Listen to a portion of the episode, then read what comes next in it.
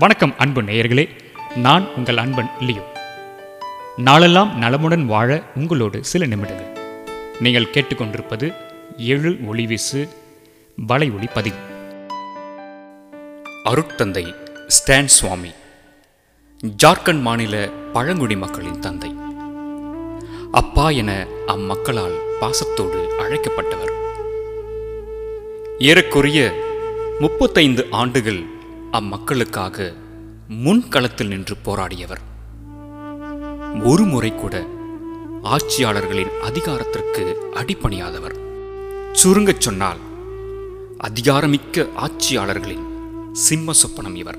உண்மை புரட்சியாளர்கள் தன் இனம் மொழி இடம் பார்த்து செயல்படுவதில்லை. அவர்களுக்கு எங்கு மனிதம் மறுக்கப்படுகிறதோ எங்கே மனித உரிமை மீறப்படுகிறதோ அதுவே அவர்களின் போராட்டக் களமாகிவிடுகிறது தமிழகத்தில் பிறந்த இவர் வட இந்திய மாநிலம் ஜார்க்கண்ட் பழங்குடியினருக்காக இன்று தன் வாழ்வை இழந்திருக்கிறார்.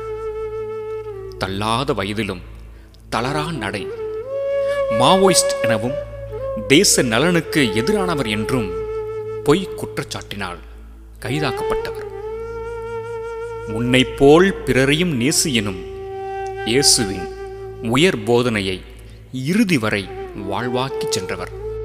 ஒரு உன்னத குருவின் உதாரணமாகி போனவர். மதமாற்றம் செய்பவர்கள் எனும் பொதுவான குற்றச்சாட்டு உண்டு கிறிஸ்தவர்களுக்கு.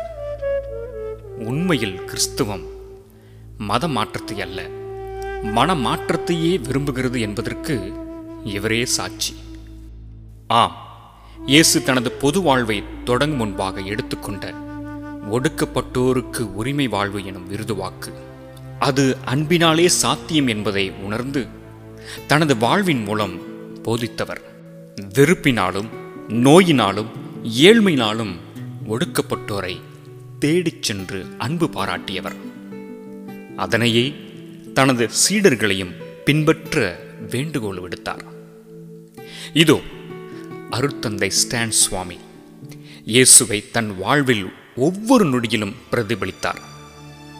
இயேசுவின் பாடுகள் போல பெரும்பாடுபட்டவர் இறுதியில் இயேசுவைப் போல் திட்டமிட்டு தீர்ப்பிடப்பட்டு மனித மறுக்கப்பட்டு மரணத்தை தழுவியவர். ஒடுக்கப்பட்டோரிடம் உரையாடி உறவாடியவர் இன்று இறையடி சேர்ந்திருக்கிறார். ஸ்டேன் சுவாமி எனும் விதை இன்று இந்திய மண்ணில் புதைக்கப்பட்டிருக்கிறது.